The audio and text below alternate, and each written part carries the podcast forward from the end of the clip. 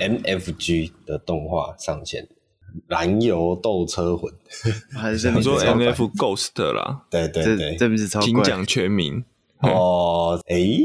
因为巴哈的动画风上面好像只有讲 MF，没有，它就是叫 MF Ghost，okay, 那个是漫画本来的名字。反正有兴趣的听众朋友就可以上巴哈动画风，我不知道别的平台有没有了。反正我现在看到巴哈动画风上面，就是，巴哈动画风算是正版平台，是，对对对，对没错，已经上线了。虽然现在目前只上了第一集，然后这个毕竟是它有汽车频道啊，对，没有，我想表达的是，毕竟是汽车频道，所以我在看第一集的时候。我很期待会有什么诶、欸，开车的你想要疯狂吐槽吗？没有疯狂吐槽吗？你要吐槽哪个部分？吐槽女主角还是长得不够正？哦，我我只能说这个叫做画风微妙，画风对，这个一直以来都是，这是忠于传统，忠没有忠于原著，忠于原著，对，因为你不能不能修改太多，对，原本漫画怎么画，画歪了，你动画也是要画歪的，没错没错，那那。就背景再简单带一下啦，反正就是他就是跟之前头文字 D 算同一个世界观嘛，然后承袭那个世界观，哦，承袭这个世界观，okay，对，他是之后的故事，对对对对，然后重点就是他想要描述的是后来的一般的乘用车其实都已经转做不管是轻油电车还是纯电车，就是这种比较环保取向，所以就有一群这个燃油车的爱好者就诶。成立了，算成立嘛，反正就是这个赛事就这么诞生。然后这个赛事就是只能用过往的燃油车为比赛的车辆，对，大概是这样子。所以就是一群对于古 贵古贱今，好像不能这样讲，亘古贱今，呃，亘古贱今，对，反正就是对于这个燃油味啊，还有所爱好跟喜爱的人们，然后所建立起来的一个赛事，然后。这个故事里面的设定，号称观众有三千多万人，所以也是蛮厉害的。没有，就跟神力霹雳车同个 level 啦。哦，对对对，没错没错，还有这个世界级赛事，对，设定是蛮有意思的。然后里面还偷嘴了一下欧系车，没有，因为其实这部卡通一个特殊的地方，就是像头文字 D 那时候就是全日系嘛。嗯不管怎么样，都是日系车来。嗯，那这一代其实你从前面就可以看到，甚至从它前面的预告就可以看到非常诸多的欧系双门小跑车。对对对，然后甚至那个法拉利、兰博基尼都下来了。嗯、对，M 六都下来了。对，所以比较特殊是，它就不是只有我们一直以往的那种日系 JDM，嗯，在头文字 D 那种独占的感觉。嗯嗯嗯。可是我。讲真的，我我还没看呢、啊。不过，嗯，期待你你说还没看动画吗？还没看动画。那你看，你有看漫画？漫画我没有看。对哦，所以我的期待性比较没有那么高，因为它跟，但我相信节奏感应该还是会不错。但是因为它跟现实脱节因为我讲的现在当时头文字 D 会红，有一个很大的原因就是它跟。日本的 JDN 的那个文化，改车文化跟跑山文化是有结合的，对、嗯、吗？对，真的是每一个地区有各自的玩法，每一条山路有各自的这个，就它有跟地地区性结合，嗯，有有落实到这个文化的，是这个把这个文化呈现辅助台面的感觉。对，可是这个新的动画跟漫画作品，就感觉是在烧之前的知名度了。嗯嗯嗯嗯嗯，对啊。我还是可以去看，还是可以去看，因为我觉得，我觉得至少它厉害，就是它车体的刻画绝对是很真实的。嗯嗯，哦，那个车子能不能甩成那样，我们不知道，但是车体的制图这些东西绝对是很棒的。是是，对。那听到这里的听众朋友啊，因为我不确定第二集什么时候会上，那我是觉得大家应该可以等到第二集上了以后再从头开，就是如果你还没开始看这一部动画的话。可能等到第二集出来以后再连着看。十月日本十月八号预预计，那是一个礼拜一集吧？对，一个通常都是一个礼拜，日本动画都是一个礼拜一集。对，因为主要是想表达，就是第二集开始好像才是真，呃，就是开始进入到赛事的这个阶段了。我相信，可能我们的听众朋友会对第二集的内容会比较有兴趣一点，对吧？就一个高潮留在第二集上面。我只是觉得这个名字，它这个。不知道是中中诶、欸、台湾翻译还是中国翻译，叫燃油斗车，燃油车对对对对，应该是台湾翻译啦。台湾翻听起来好诶台湾、哦、香港、中国翻《极速车魂》。极速极速车魂，极速车魂有种九零年代的香港电影的感觉。呃呃，但是燃油斗车魂不是真的的，它不是燃油斗车魂，它是燃油车斗魂。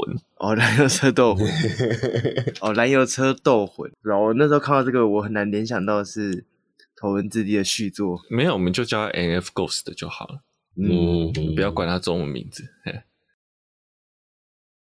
你们知道那个 Aston Martin 那台女武神吧？那台超跑，嗯、对，然后它其实也是限量生产嘛。结果我今天看到 FIA 自己官方的新闻说，二零二五年 Aston Martin 要用这台车加入 WEC 耐久赛 Hypercar 级，所以就代表它会跟呃法拉利、Toyota 这些车、保时捷这些车去跑利曼的耐久赛。嗯、我觉得有点神奇，因为它第一个啦，大家是说。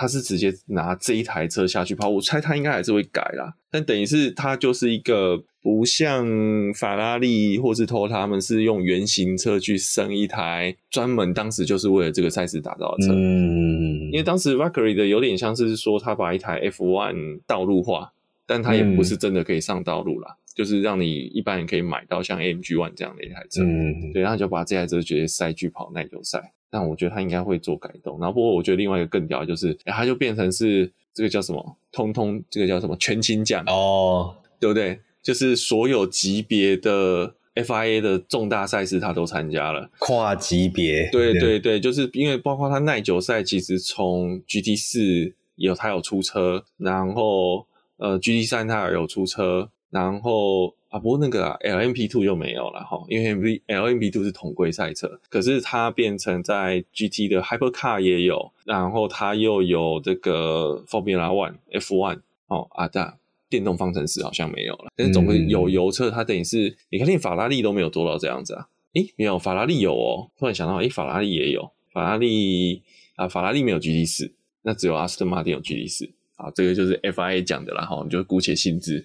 OK，所以我觉得还蛮屌的，以他目前亏钱亏成这样，还能这样玩，蛮厉害的。他前一阵子还。拒绝了吉利的投资啊，嗯嗯嗯嗯，有听到有知道这些对，然后就后来呃，他拒绝吉利的投资，然后后来他去接受了好像是沙乌地联合大公国一个集团的投资吧，然后他拒绝吉利的理由是因为吉利要买的股票超过他想要卖的股，嗯，所以他不想要卖那么多，所以反而吉利出价高被拒绝了。哦，是这样子啊，我觉得是一个差别在于他不要主导权交出去。嗯嗯嗯嗯嗯，哦，因为你如果卖太多股，你可能公司的经营就会被受到影响嘛。因为你股买那么多股，你不可能不坐拥董事会的部分发言权嘛。是是是，蛮厉害的。哎，我觉得，哎，我不是说他坐车厉害，我是说他的经营还蛮厉害，经营手腕还蛮厉害的。他目前在 F1，我觉得不现在是走下坡的状态啊。嗯，他开赛很强啊，开赛跟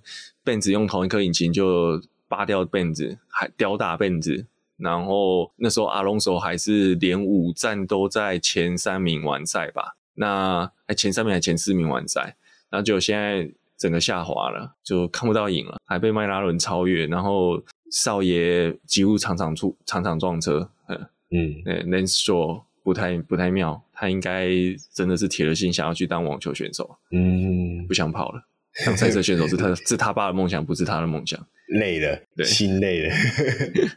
哎，不过，所以如果学长你这样觉得，以试售车来跑原型车赛事，它会是优势优势还是劣势？我觉得是劣势，嗯、因为第一个它的型已经定了，对，因为它当时并不是针对这个赛事做特化而去开发，嗯，所以它后续要去修正，它一定会有额外的成本，而且它会受限于它本来设计的理念跟框架，嗯，会被卡钳制住。那因为其实它这台车也不是卖一般消费者啦，加上阿斯顿马丁车也不是真的也不是卖一般消费者，对，所以你说它。参加赛事就是要做成绩嘛，没有没有、嗯、没有叫做那种志在参加不在得奖这种事情啊。嗯，这是赢不了的时候才会讲的话。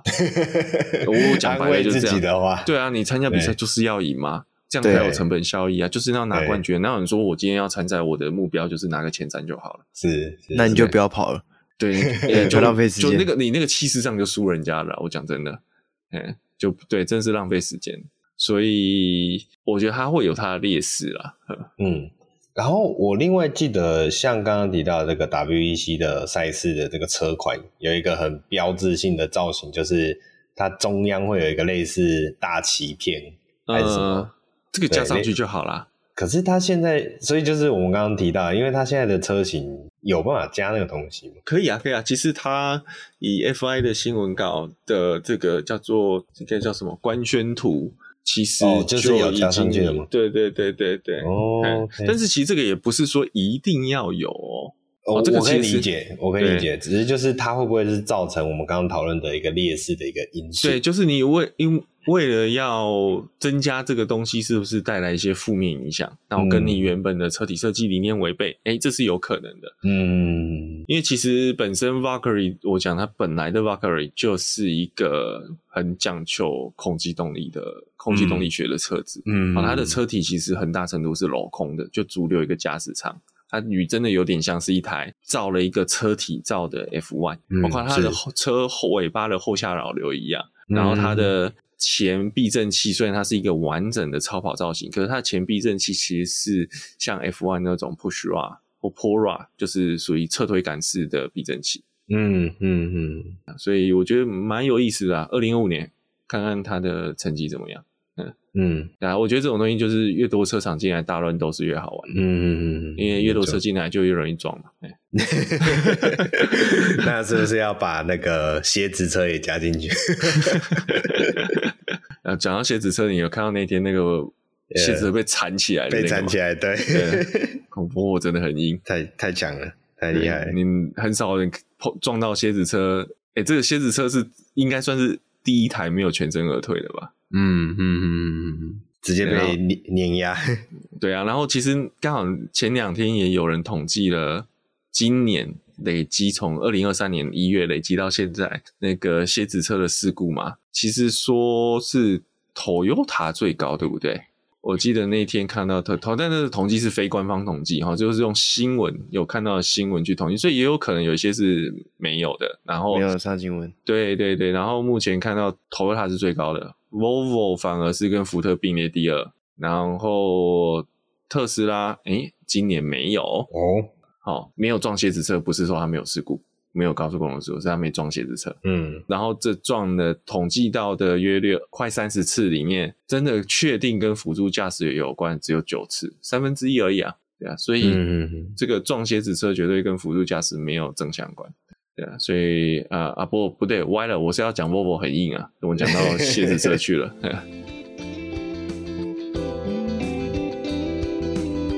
Hello，大家好，我是敏龟。我是卷毛，我是学长。诶，不知道大家有没有听到新或看到新闻，在十月一号的时候，石定服务区就是我们国道五号跟一零六交界交流道的那个石定服务区，有一个诶，那个叫什么停车大富翁，是不是？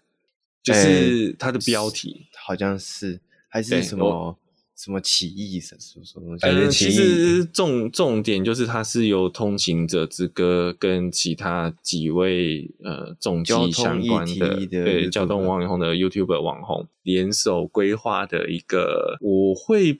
我并不会把它列为是一个抗议，因为他们其实当现场也没有举布条，也没有什么号召，也没有很明显的集会哦，不像我们那天八月参加的这个环路于民大游的那个大游行不太一样，对，它其实就是一个诉求，有点像旋转大风那种感觉，它就是他做一个合法的事情，对，他都在做一些合法事情，但是合法。去凸显这个政策的荒谬，然后会不会造成民众困扰的部分？那其实指定也不是唯一的一场，其实他总共那一天有三场，他们是转战，那只是一早去指定，只是在指定发生了一些我会说嗯匪夷所思的状况。我讲匪夷所思是主管机关的作为匪夷所思。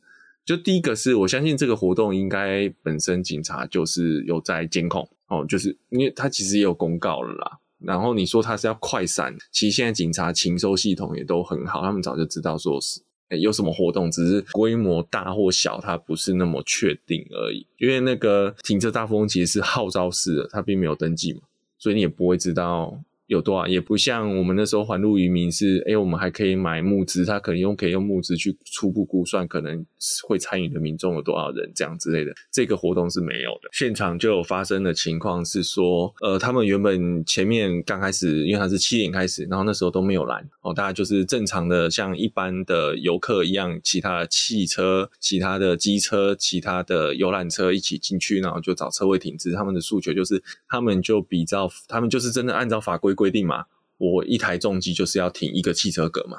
啊，这完全按照法规来，然后停了之后，但很快就塞满了嘛。那很快塞满了之后，就其他的后面来的重机朋友们就呃就符合法规啊。我因为我就找不到车位，我就绕出来，然后我再试图绕进去看看有没有人出来，我就可以停嘛。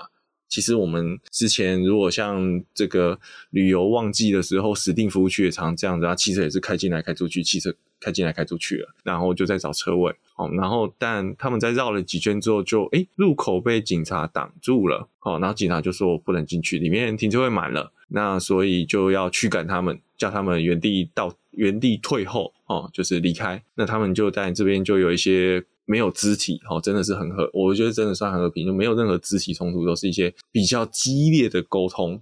但这个激烈都是很理性的沟通，我讲的这种很理性的，没有什么骂脏话什么的，很夸张的言辞或是口角，没有。对，大家只是讲话比较大声而已。对，怕对方听不到，怕对方听不到，所以讲话稍微。现场没有，因为现场你重机是发动嘛，引擎是发动，本来声音就很大，然后你加加上重机骑士每起码都会戴半罩，大多啦，我戴半罩或全罩式安全帽，本来讲话就要比较大声。对我我讲真的，现实是这样子。对。他就是我没有生气，我只讲话比较大声而已，这样对情况对。那那天其实也有一个状况，就是他呃，指定休息区有一个新的停车区嘛。哎，其实我们那时候有规规我们有停过啊，侧边虽然没多少个车位啦，但他那天就把那边封起来了。所以其实明明有车位，可是他却说里面车位满啊。然后最后是现场的机车骑士一直在诉求说，你今天警察是用什么理由阻挡大家不能进去？不过也好，他他就他原本还有一度是他挡机车，然后他要让游览车进去，那大家就火了啊。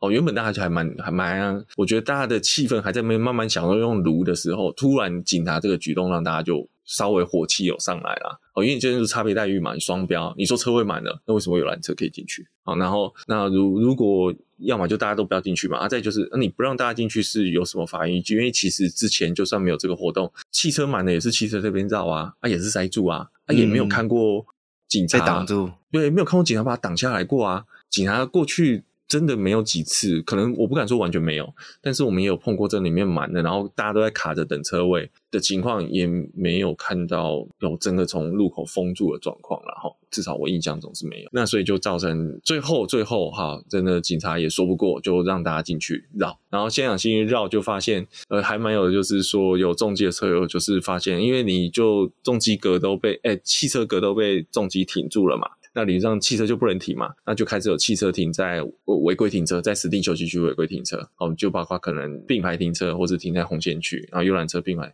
违违停红线区，然后就就机车想要去找，因为现场就相当多警察嘛，想要场现场的警察就是依法开单告发，就警察全部都不理他。所以我觉得这也是，嗯，好吧，这个就是我觉得是凸，真的是这个活动有稍微凸显一下这个议题，值得大家讨论哦。包括现在其实重机也越来越多，也越来越多人重机不是骑帅的，他是要拿来同情的哦。但是我们今天法规，今现在的法规是所谓重机比比照小型汽车。哦，在道路上行驶比较小型汽车，然后包括我们以前还有上次那个新竹逼那个汽车跟重机碰撞那个事件，我们有聊过说，现在只有特别针对重机不得同车道超车其他车辆，这是一个很奇怪的法规。然后只有规定重机汽车可以同车道超车，白牌机车可以同车道超车，只有大型重机不行。诶，这是一个匪夷所思的法条。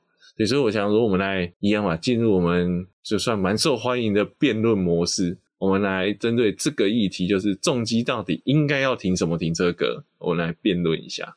嗯，对。不过今天比较有趣是，我们过去的辩论都是正，也不讲正正反双方，针对一个议题的正反双方。我们今天是三方会战，没错。东汉末年分三国，诶、欸，那谁是刘备啊？诶、欸，刘备比较衰微，谁谁卖草鞋？谁睡了人家老婆？啊，不是，对对对，我我可以举手啊，不是，对，那那呃，我们先分三方，我们来呃，就是各自选定一下领域吧。嗯，第一方应该是我们叫什么？这个这个白牌机车仔啊，不是啊，好，对，应该是说 觉得重机就应该照现在法规去停汽车格。对对，就是我我就是白牌仔。对，白牌仔，哎、欸，就是重机标来讲白牌的位置。对对对，对，出发立场是这样。对，好，然后龟龟是觉得我是 双标仔，双标仔，就是重机有它的弹性啊，它因为我缴了汽车税级，但是我有空间的优势，我们应该要善发挥这个空间的优势才对嘛？对对，对，没错。好啊，那我这边我的立场在这边的立场，我也是那个呃四轮仔，你重机就去停机车格。跟白牌汽车一样、嗯、哦，嗯，就是不要来跟我们四轮大爷们抢车位。对对对，好，那我们要先三方针对自己的立场先做一个论述嘛，那就按照顺序来吧。那就卷毛你先来，你为何觉得重机应该要去停汽车格？好，那这个我这个我这个人的我我是代表那种市井小民的身份的，对，那我们基本上是买不起重机的，重机这种东西对我们来讲是一种奢侈品。对，那奢侈品就该放在奢侈品应该放的地方，不要来跟我们这些诶、这个白牌机车哦，我们你们很不是很喜欢讲嘴我们是塑胶车嘛？不要来跟我们这些塑胶车挤，对不对？那你就硬要挤进来，你又这么有你有有些这么大台啊，又很贵啊，那我们我们的车格就已经够少了。对，那这个我们常常在那种市区环境呢，就在那边你挤我，我挤你，那个没有有人没有放中柱，就立个侧柱在那边，就可以搞得大家诶、很不开心，你就可以知道。我们白牌的机车格是多么的宝贵，对。那既然这么宝贵的空间呢，那你们那种大大的车子还要硬挤进来，然后到时候不小心刮到你们的烤漆，你们又不开心，是是不是又要这个拍影片公审啊？公审我们这些可怜的市井小民啊？你们不觉得这样子有点太过分了吗？欸、不过我。讲真的，就是哎，这样好像不太对。虽然有有违我的立场，但是我来说，真的有很多重机是没有中柱的。哦，哎，我知道，我知道，我我我刚刚想表达的是，我刚刚的这个中柱这件事情是比较表达的说，一般的速可塔，哎，都有中柱。在市区的车格都没有，呃，没有没有立中柱，都已经让人家觉得很挤、很不开心了。然后你们重机更大台，对，更大立中柱，对，然后又来跟大家 K 修，真的是，对这个，请哎，我们这些市井小民啊、呃、的这种呃低低廉的车位，就停我们这种低廉的车就好了。你们就是尊贵的大爷，可以去停，按照法规啊去停汽车格。对，那边也比较大啊，你们听起来也比较爽。嗯、那龟龟年，你觉得为什么重机可以像变形虫一样双标？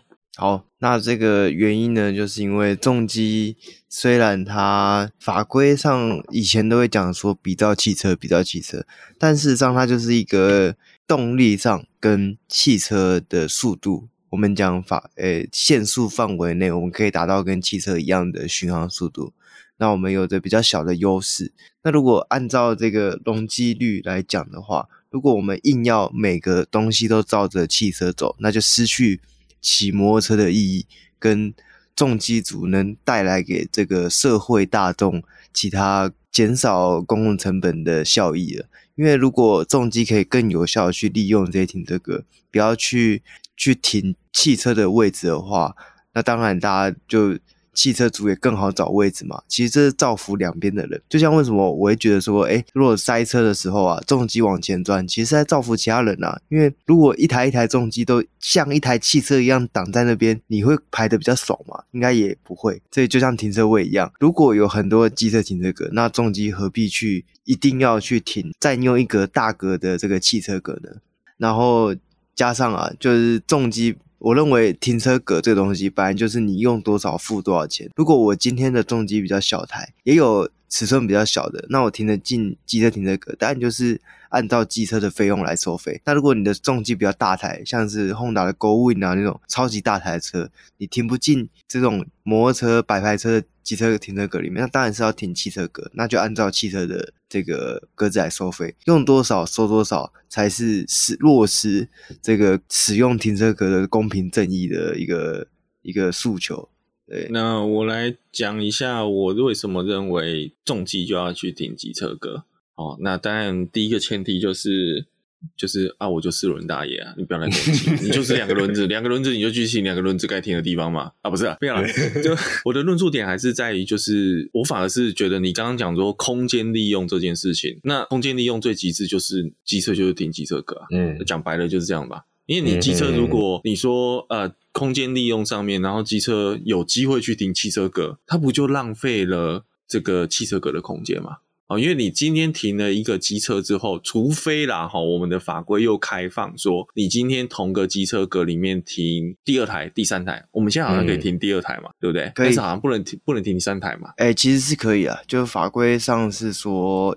一格可以多停，但是它三台都有照收钱吗？哎、欸，对，或者是我今天在停停三台就是收三台的钱。OK OK，那那我觉得应该是入场的时候收，但是啊没有没有没有，不是是路边停车格才行的，路边的那种。对对对对对。但是你今天如果今天是是这个这个，就我如果说它没有一个强制力要把这个空间做最大利用化嘛。嗯哦，因为你今天基本上汽车的格汽车大小没有误差太多，虽然说好了 March 比较小，然后可能这个 S Class 比较大，但是基本上都是在一个停车格的不会偏差太多。对，啊，但是重机的话，如果停一格，那你说如果我今天不是朋友，他可以停到你后面吗？好像怪怪的，对不对？嗯，好，通常你要一群人出去，你重机才会密集性的停车，而如果不熟的话，你也都会回来啊。那、啊、如果我今天不小心在停车过程中碰到碰撞，或者是说，哎，我一个停车格我塞了四台机车，我跟其他三台不熟啊，我到时候出不来怎么办？哦，所以变成说它在空间最大化又有其限制性啊。然后呃，有或者也是有人在讲说，哎，游览车也有在停汽车的啊，啊，对啊。可是你游览车就是前后停，前后各停一台汽车，其实也刚刚好。那反正机车停车格就是一个本来机车停车格在规划的时候就会规划好每一台机车进出的动线嘛。他绝对不会规划有一个机车停车格，你是出不来的。好，我讲先讲公家公家停车场，所以我的立论会是以真的以空间极致利用，机车就停停机车停车格就好了。哎，这是我的论点。嗯，OK，好，那我们接下来是无差别攻击状态吗？还是还是还是先先一个人就针对另外两个论点来做一些反击，我们再来一一的回应。嗯。也也可以，也可以。好，那谁要先开炮？还是我先开？我就继续先开。好，好，好，好，对啊，接续着来。对对，呃，我其实刚刚就是，所以我刚刚就讲空间利用率嘛，所以其实你们另外两方的选择空间利用率一定都没有我这个方案好。我觉得重机的族群常常就是的确在很多情况下，但我知道有很多很好、很优良的机车骑士朋友们，可是有很多时候我们还是会看到重机就是在专车嘛，那你就基本上你的基本的使对自己的使用定位就跟白牌机车没有什么差别的时候，那为什么在停车这件事情要跟白牌机车有区别？嗯嗯，对，这是我的。一个论述啦，好，然后你说重机去停汽车停车位，你就就讲嘛，你为什么要来跟我挤呢？而且你停了，我就不能停了，哎呀，嗯，好，那换谁发第二炮？啊，还是我先白牌猴子先好，拜拜。对，呃，我我我只能说，我只能说，就是这个双标歧视啊，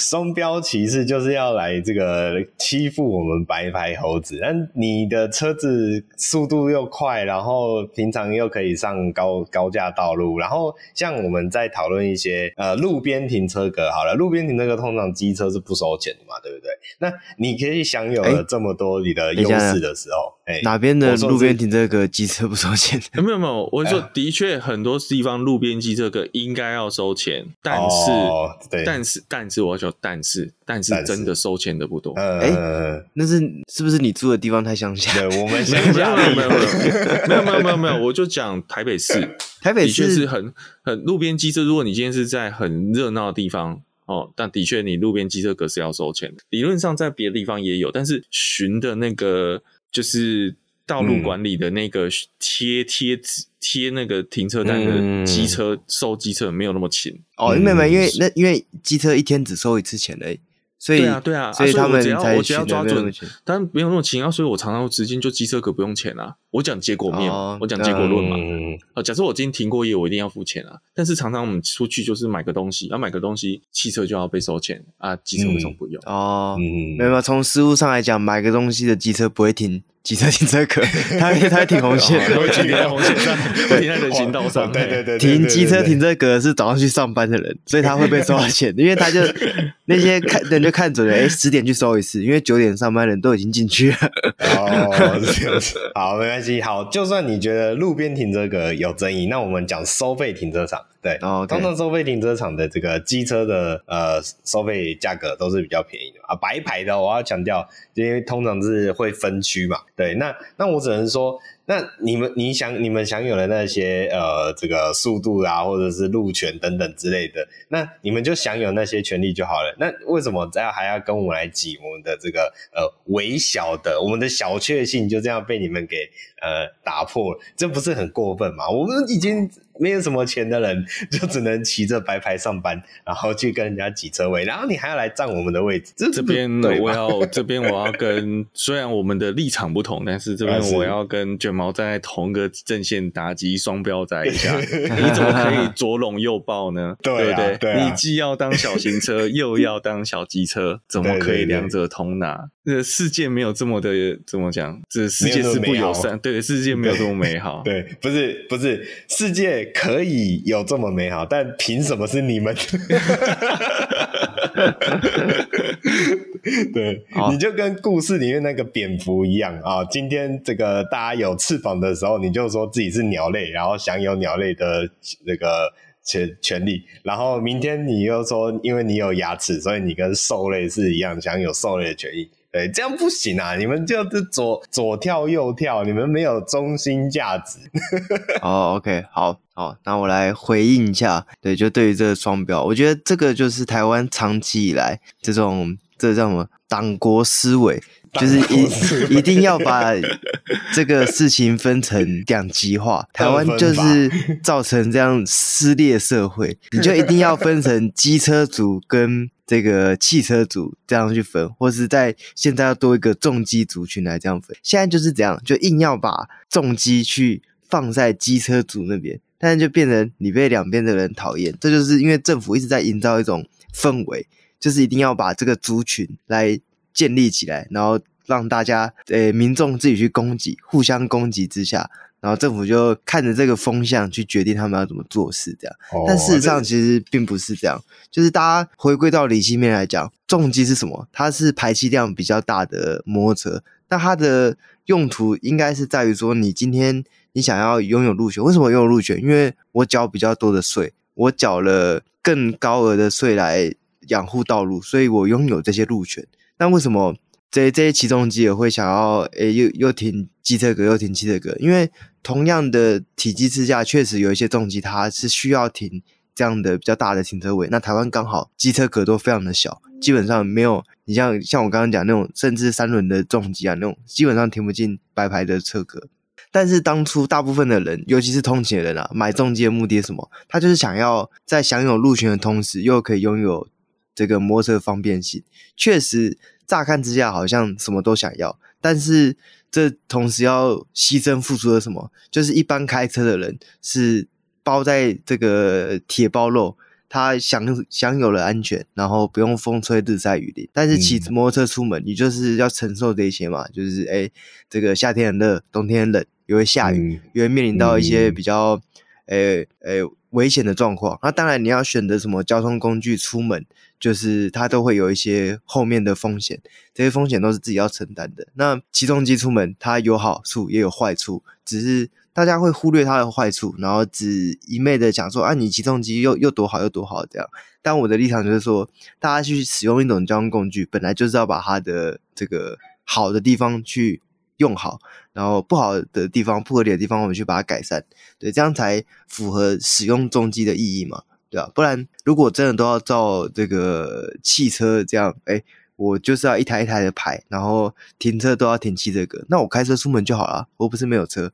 起重机本身就是为了要减少这个通勤的时间或交通的时间，才就以我自己本人来讲啊，才会去使用这个交通工具。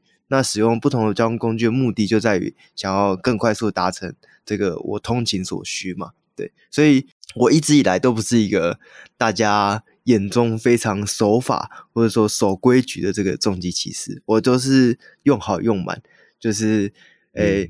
基本上我就钻的就钻，对，该钻的就钻，过能过去我就过，对，但是我绝对都是在这个要打方向灯我打方向灯，对，觉得尽量不造成别人嘛。基本上，其实我骑在起重机也有五六年的时间，然后那么久的时间，我真的很少收到罚单，因为仅仅只要秉持一个原则，就是你超车道换车道，你不要影响到其他人。我相信大部分的人不会那么无聊，去在不影响你的事情之下检举你。这个事情其实很少发生，而且其实你在。静止的时候去变换，哎、欸，去往前转，这个事情是合法的。这之前也有人、嗯、车道分流，对车道分流，欸、不是、这个、不是不是车道，车道分割，车道分割，对，车道车道分割其实是合法的，对，所以这个其实并不是一个问题啊，只是大家对法规的观念没有那么的熟悉，对，所以回归来讲这个停车位的问题，会使用重机这个东西，就是为了要让它更方便嘛，所以。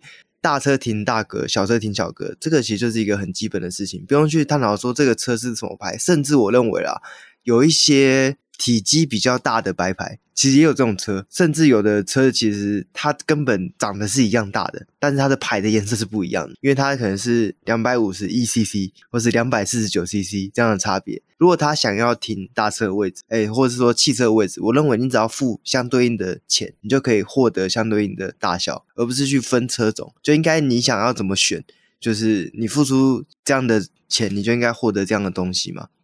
而不是去硬强分说，哎，你是重机，你的牌是什么颜色来区分你要付多少钱，你应该停哪个位置？这样。可是我觉得这有个有个要挑战的，就是因为重机的特色就在于说，它有这种车体差异比较大的弹性。嗯，因为你刚刚讲，就是因为它的牌照涵盖范围的问题，所以变成说它很不好拿捏。这也是我觉得大家会觉得有争议的地方。嗯对对对对，其实这这个东西，对啊，哦，对，这个东西我可以先简单解释一下。其实之前有人讲到啊，这个如果真的开放重机停机车格啊，那如果你用很大台、超大台重机也硬要停机车格怎么办？其实就在按照我们现在的法规，如果你停车超出停车格是要罚钱的。就是如果你的轮子停在停车格之外，就算是违规停车，就会被开违规停车的罚单。其实是完全可以比照汽车格或是一般的机车格，只是机车格很少人会被开这个罚单呐，就连白牌机车其实不太会，通常不太会被这样开罚。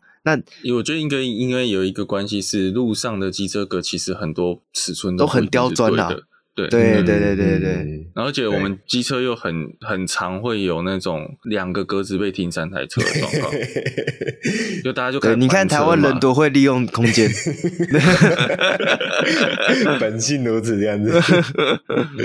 对，他会把人家搬出去外面。哦，对对对对，之前有有有这种事啊，就把最旁边那台挤出去啊，然后就反而他本来停在格子里面的，反而收到罚单。对，啊对对对，但是这个不 OK，这样这个不 OK。嗯。对对，但是诶，两格停三台在台湾应该算是非常常见的事情了。对，对啊，因为你也不知道谁先来的啦。讲真的，也不也没有办法开单。但是我觉得这有一个模糊地带了，就是说我现在立场有点不那么鲜明了哈。就是就是说，如果因为你刚刚讲的就是这个机车去重机去停。这个机车或不不一定啊，不一定是红牌，有一个比较大台的白牌，它停不进它的机车，我停，我们就先不讲私人化，私人化的可能都没有照标准，哦，大楼内的都没有照标准，但是路边的起码应该要照标准，因为路边的是公家化的。但是假设它停不进去的话，可是我的车又是国家发予许可牌照的，那这样不是一个很大的矛盾吗？嗯，就是说，呃，变成诶，我们有一个红牌重机。的许可证，然后这台车可以在路上跑，但是没有塞得下的机车格可以停。嗯，然后或者变有有的有那种重机停车格啦，就是不大不小的那种，大格一点。对对对，可是那个根本是可遇不可求嘛，那常常都是两格、三格，然后马上就满了。而且，而且我都觉得那种格有点，就你收汽车的钱，然后你画一个小格给我。这但嗯，就是私人停车场，你爱怎么收就怎么收，大家就像买卖一样，各自讲好就好。对，对，但是对于一个消费者来讲，我就会觉得啊，如果你要区分格子大小，那你就应该算便宜一点。哦、我徐旭东上升啊，不爽不要停啊。啊，对，对，通常我都是也只能认了嘛。对啊，还有另外，其实那时候应该是通勤者之歌吧，那时候在讲说，其实大部分的重机停车格，停车场的重机停，我们讲公家停车场的了哈。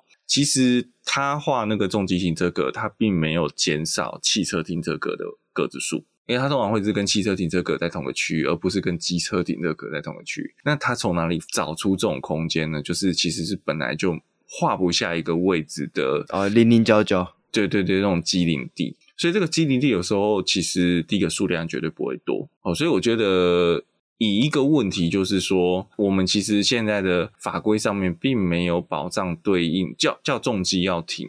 这个格子这类的格子，但是它没有一个对应保障的这个停车位的数量。然后我通常会觉得说，哎，汽车为了要因应汽车多少空间，我汽车停车位要多少个，机车要多少规划。然后，哎，重机反而是，哎，我有什么格子，我再去塞加减塞塞。然后我就说，哎，我有只我有对重机友好哦，这样子。所以，所以我觉得这是一个，嗯，整个法规面比较模，真的是一个很模糊的地方啦。那其实我觉得。初始问题就是在于，呃，这点我就得同意你是当时在做红牌重红黄牌重机的很多相关规范的时候，交通部并没有把它独立设定一个定位，而是它就是简单的二分法，啊，你就是去比照小客车，然后你的那它税也没有比照小客车啊，它的税也是另外有重机红牌的税基嘛，所以这是一个很，所以也就让大家就觉得，我既然多付钱，我为什么不能多争取东西？反而如果你刚才就把它打成白牌，大家可能就。乖乖比照白牌处理了，嗯，哦，也不会有这么多的冲突啊，也不会想说我今天重机要争取上高架道路或争取上国道，我就只是一个比较重、排气量比较大、动力比较强，但还是白牌机车。嗯嗯，对，就是这样子。哎，对，应该说重机这个词本身就很特殊，因为其实国外并没有什么重机，或就是它就是、嗯、它就是机车，嗯、就是排气量比较大的机车，啊、排气量比较小的机车。对，然后依照排气量去分级，你超过多少 CC，你超过多少动力，你可以上怎样，你可以走怎样的路，你要付多少的税。其实它就是一种交通工具，然后就是两个轮子。它不应该跟其他两个轮子有什么不一样？那这样应该要白牌也要比较重型轿车、普通重型轿车、大型重型轿车、微型轿车、微型轿车，对，然后税基也要不一样，嗯，就不是单以排气量处理而已了，要用车格来处理，对，但不是嘛？对，我觉得一个问题就是，当时可能就是在开放重机的时候，原本是禁止嘛。开放重机的时候，我觉得政府他看到一个裁员，他眼睛就亮了，嗯，所以他必须要立一个方式来收取不同的税基。但是他在收取这个税基的时候，他又没有赋予这个东西一个适当的定位，就会造成。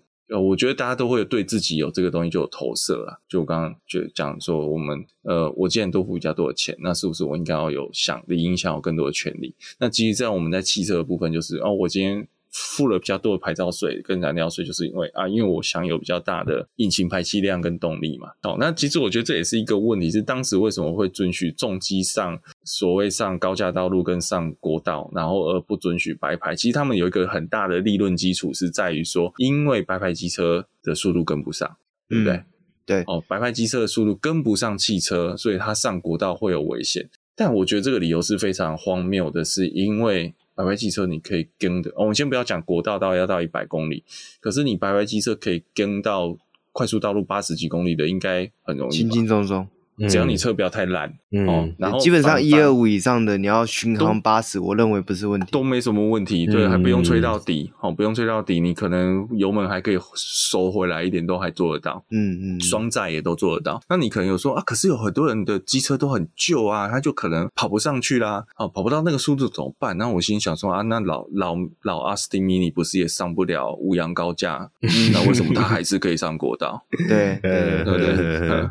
呃，就是这个是一个呃，真的要讲个案讲不完的状况啦。对，哦，然后、嗯、所以就是我觉得就是在整个从停车这件事情，就可以看到国家在针对交通部在针对重机的相关，不要讲重机，普通机车也相关很多法律或禁令，是一个感觉是为了省事而生成的条款。但我不是说什么是绝对好，绝对不好，觉得的确台湾的机车数量过多也是一个很难解的问题啊。然后包括我这时候说，我这次其实去在去美国，呃，其实是在高速公路上也有看到蛮多重机。那因为我是去伊诺州，所以那边的重机其实他们不用戴安全帽，你就看到两个，就是看到一票那种美国真的是荒野大镖客那种感觉，就是他骑的美式美式机车，那个那个叫什么？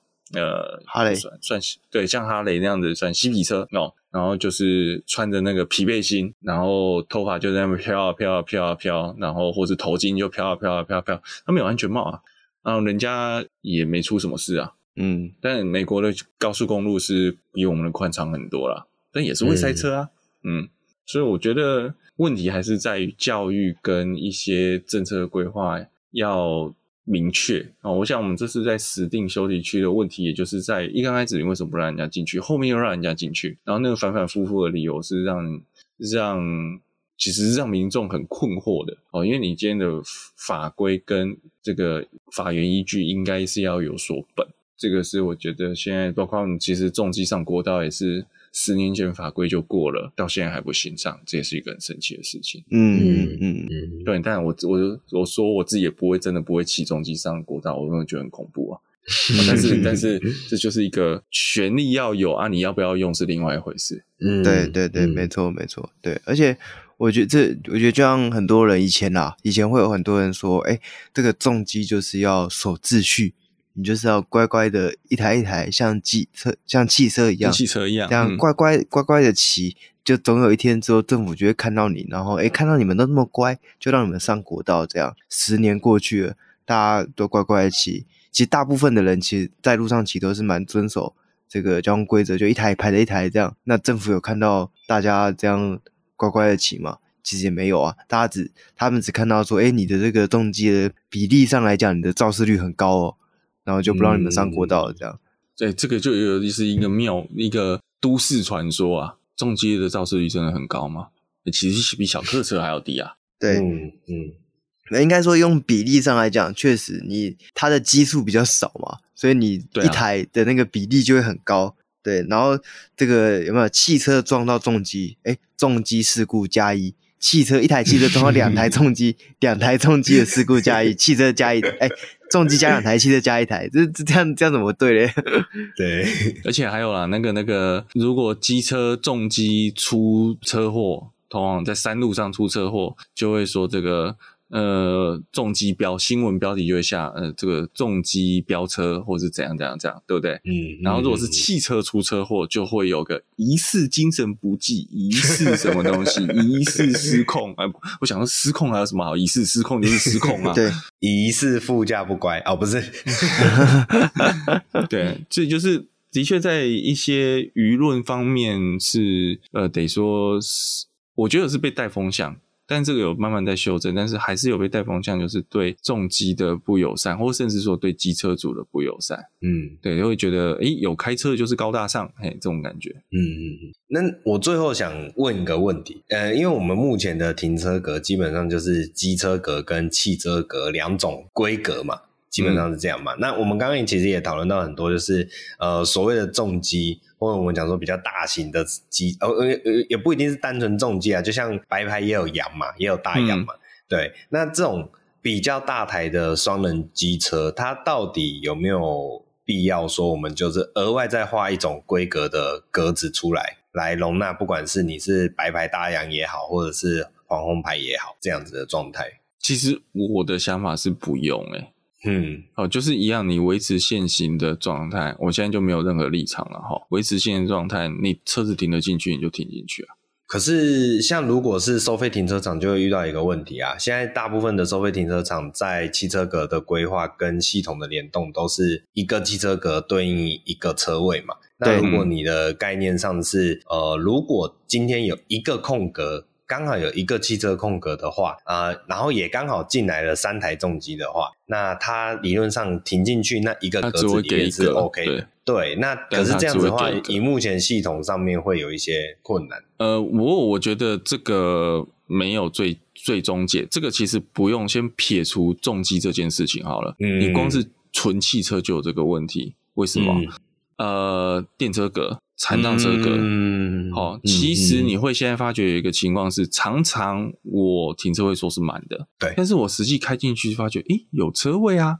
嗯，那为什么停车场还是显示满呢？哦，原因就是因为它没有办法分辨进来的车是残障车还是一般车。嗯，好、哦，所以假设他今天那就让他塞满好了，他会碰到一个情况是，我如果我最后剩的是，我现在说车位有一格，那结果是剩残障车位，可是我进来的车又不能停，嗯、那怎么办？所以他宁可就把车车挡在外面。嗯嗯嗯嗯，是。这其实现行台湾很多不管公司立停车场都有的问题。啊，其实我有问过停类似相关停管处，他们也是这个就是现有的限制。嗯、哦，因为我们现在又不像呃，我们残障车辆又不像有一个统一在车牌上面统一的标识或统一的辨别方式，给到车牌。就知道这是不是残障车辆。嗯、如果做得到，那他可能还有办法。好，或者是说我们有那个妇幼亲子车位，对不对？妇幼亲子车位你没有那个卡，你也不能停嘛。对。好，但是我车子进去的时候，其实我不一定要把那张卡马上修出来，嗯、我可以停好之后，我才把那张卡插上去嘛，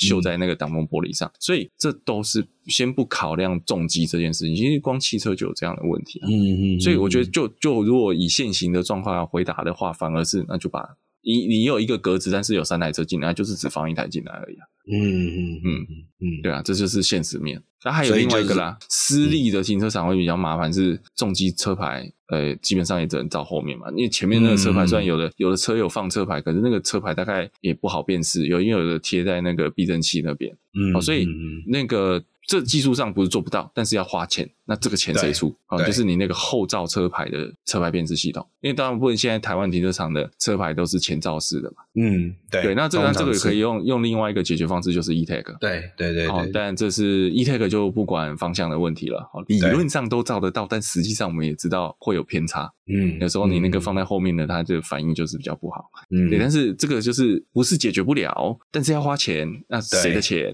对对对对。我相信。没有人想要出钱。技术技术硬体的提升啊，尤其是当你今天不是新建的停车场的时候，其实这些升级、升级，所谓硬体的升级成本，其实都不太这么容易可以去落实。没有错，没有错。然后你 E-Tag 弄下去之后，又有开始说，为什么你可以垄断？你为什么你可以独家优惠 E-Tag？就 是公公私人停车场要跟 E-Tag 结合，这是他的事情啊。嗯，但公家停车场你独后 E-Tag，就是说，嗯，你已经给他一个这么大的大礼包了，为什么要给他一个额外额外的福利这样子？嗯嗯嗯嗯嗯，对，这也会是一个争议。所以，但我我觉得其实是一个大家都要有包容性的问题啦。嗯，但我觉得也，我也觉得通行者之歌或是那个。猫头鹰他们都有，还有包括火花罗也是一样，他们就很用力在去让政府单位去思考这个问题。我就像我们像讲那个环路于民那个大游行，它不是解决问题，它没有办法解决这个问题，但是它的确因为那一天的声量跟参与的人数，的确有让政府单位去回应了这个东西。哦，那时候一个那个新的草案嘛。我觉得这是一个很正面的东西，那会不会就再多玩几次之后，我们会有一个新的重击草案出来呢？也是有可能的，逼着官员们要去思考这个问题了。嗯嗯，